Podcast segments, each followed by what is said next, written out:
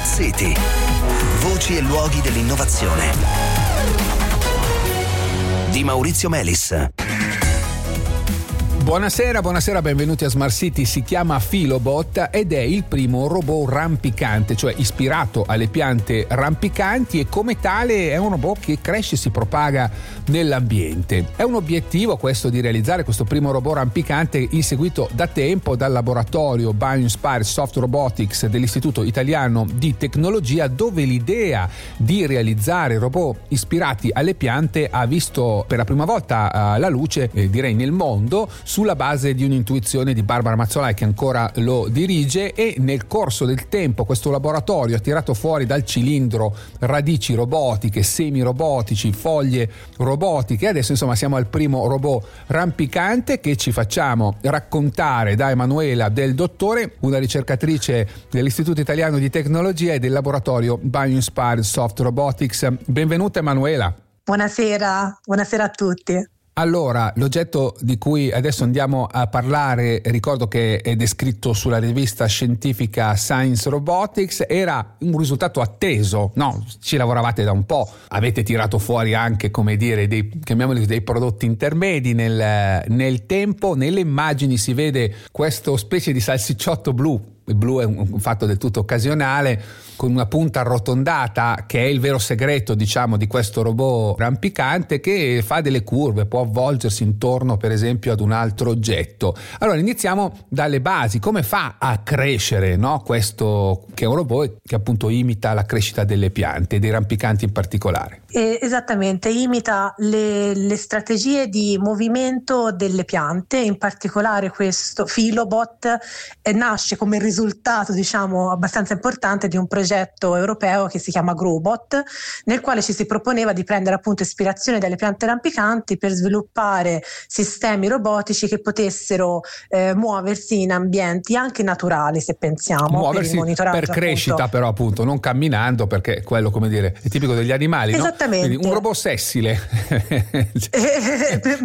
è un robot che sì esattamente imita eh, le piante proprio come fanno le piante a esplorare l'ambiente tramite la crescita, la crescita che avviene nelle parti apicali, parlando di piante rampicanti, nelle estremità dei fusti e in questo modo quindi noi abbiamo imitato questa strategia di crescita, di aggiunta di nuove cellule nella parte, eh, nell'estremità tramite la miniaturizzazione di una stampante 3D, quindi mm-hmm. eh, utilizziamo una tecnica che si chiama di eh, manifattura additiva, certo. Eh, sono ormai diventate abbastanza comuni certo. le, le stampanti 3D, molti hobbisti le hanno anche in casa. Non so se, se posso provare a spiegarla caso... così. Immaginate una stampante 3D che, come dire, stampa quello che ha sotto i piedi, mi verrebbe da dire così. Eh? Aggiungendo strato dopo strato si solleva e si può anche spostare no? lateralmente. È una testina sì. che stampa il proprio supporto che diventa pian piano qualcosa che assomiglia effettivamente a un ramo di una pianta o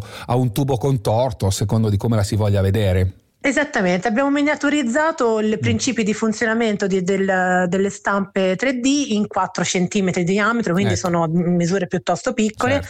e quindi questo robot costruisce il suo corpo in una forma tubolare che però eh, viene diretta seguendo degli stimoli ecco esterni, qua, quindi ecco andando a imitare anche le piante, proprio le strategie di navigazione delle piante. Ecco appunto, non c'è un programma che dice a questa stampante cosa stampare, ma è lei stessa che decide in base agli stimoli ambientali. Quindi in questa testina c'è anche questa capacità no, di misurare esatto. degli stimoli presenti nell'ambiente. Quali? In questo lavoro abbiamo proprio voluto imitare le strategie delle piante rampicanti, ma comunque delle, eh, della parte aerea delle piante per eh, dirigere la crescita. Quindi sappiamo per esempio che le piante hanno bisogno ovviamente di fare la fotosintesi. Per fare la fotosintesi si devono esporre alla luce e quindi vanno alla ricerca delle sorgenti di luce e, e quindi in questo caso eh, quello che mh, fanno appunto è crescere verso la luce. In particolare verso sì. la luce di un certo colore colore, ho scoperto questa cosa leggendo sì, del vostro lavoro, è molto sì. interessante. Quale?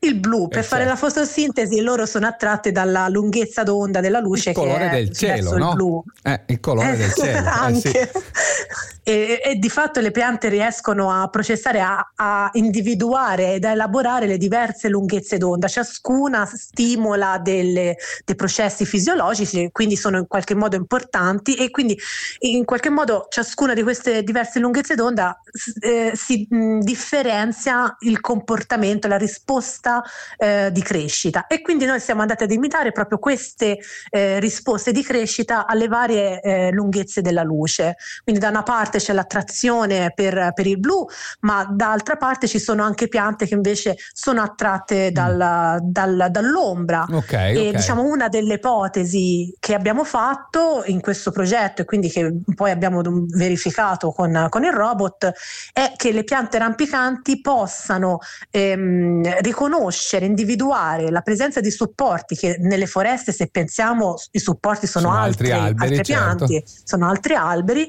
e eh, questi alberi sono di fatto una fonte di, di ombra eh, e quindi è come se ci fosse un'attrazione verso le zone che mm, okay, mh, possono offrire l'ombra come eh, andare ad individuare perché per loro è come individuare la presenza di certo, un supporto. Chiarissimo. Emanuela, velocissima, possibili applicazioni in prospettiva? esplorazione ambientale, quindi muoversi nelle foreste, oppure si può pensare anche alla, alla costruzione autonoma di infrastrutture. E chissà quante altre potrebbero stare lì in mezzo, no? Grazie, grazie Emanuela del Dottore. Grazie a voi. Bene, cari ascoltatori di Smart City, ci diamo appuntamento a domani. Buonasera.